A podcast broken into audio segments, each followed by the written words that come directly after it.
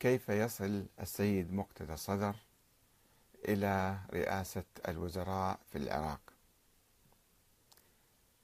خطوات مهمة على هذا الطريق.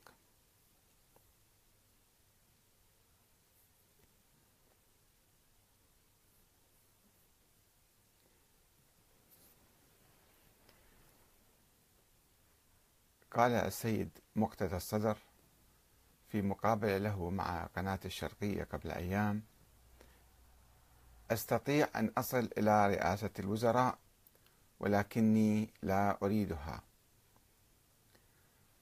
ولست أدري لماذا لا يريدها.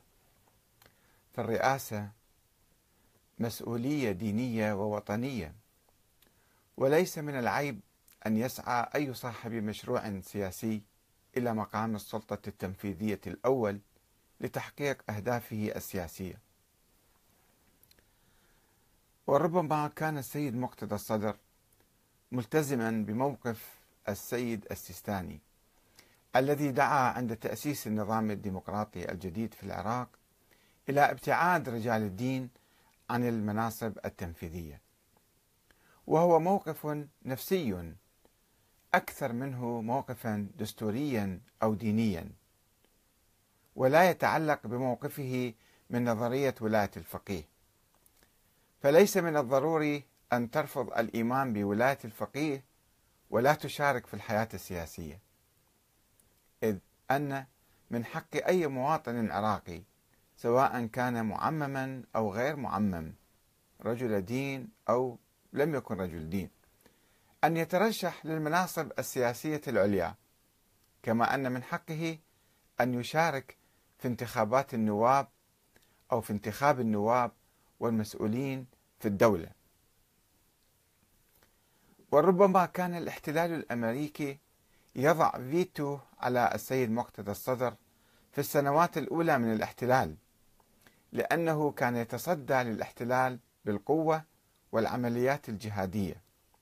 وخاض حربا شعواء مع الجيش الأمريكي في النجف الأشرف سنة 2004 بالإضافة إلى مدينة الصدر ومناطق أخرى من العراق. وبالرغم من كل هذه التحفظات فقد شارك الصدر في العملية السياسية عبر مشاركة التيار الصدري في الانتخابات البرلمانية والحكومة مشاركة في الحكومة وحصد أكبر عدد من النواب في قائمة واضحة في قائمة واحدة أكثر من جميع القوائم المتفرقة. يعني فقط قائمته كانت الأعلى في الأصوات في آه، عدد النواب حوالي أربعين نائبا صدريا بحيث لا لم تمتلك أي قائمة أخرى هذا العدد منفردة. وكان من المستغرب جدا أن لا يشارك بشخصه في الانتخابات ليقود قائمته في البرلمان ويدخل في صميم العملية السياسية من موقع أقوى. والآن لا شك في قدرة السيد مقتدى الصدر إذا قرر خوض الانتخابات على الوصول إلى منصب رئاسة الوزراء فهو مؤهل من عدة جوانب بالإضافة إلى تراثه العائلي. يمتلك الصدر تراثا نضاليا في مقاومة الاحتلال الأمريكي. ويحمل راية الإصلاح السياسي. وله رؤى مهمة في إدارة الدولة بعيدا عن المحاصصة الطائفية والحزبية. وهو لا يفتأ يدعو إلى تشكيل حكومة تكنوقراط مستقلة. ويعمل بدأب على محاربة الفساد في التيار الصدري وعموم البلاد. ومن يعرفه عن قرب أو بعد يعرف أنه زعيم وطني لا طائفي. ولا يفرق بين سني أو شيعي أو عربي أو كردي أو تركماني. وكل هذه صفات تؤهله لقيادة قطاع كبير من الشعب العراقي وتساعده على الوصول إلى المنصب القيادي الأول في العراق. وإذا قارنا بينه وبين من تولى حكم العراق حتى الآن يبدو واضحا أنه يعني الصدر الأكثر شعبية من أي شخصية أخرى. فلماذا يتراجع إلى الوراء ولا يتقدم نحو شغل موقع الرئاسة الأولى؟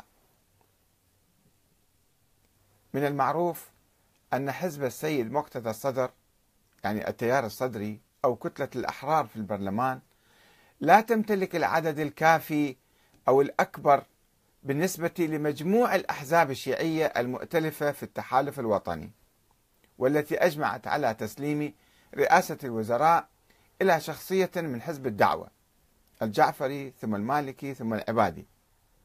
وربما تسلم المنصب إلى شخص آخر من الحزب نفسه في المستقبل.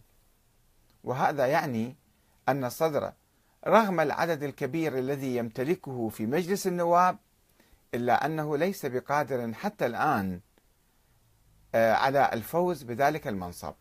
حتى لو نزل هو شخصيا في حلبة الانتخابات النيابية.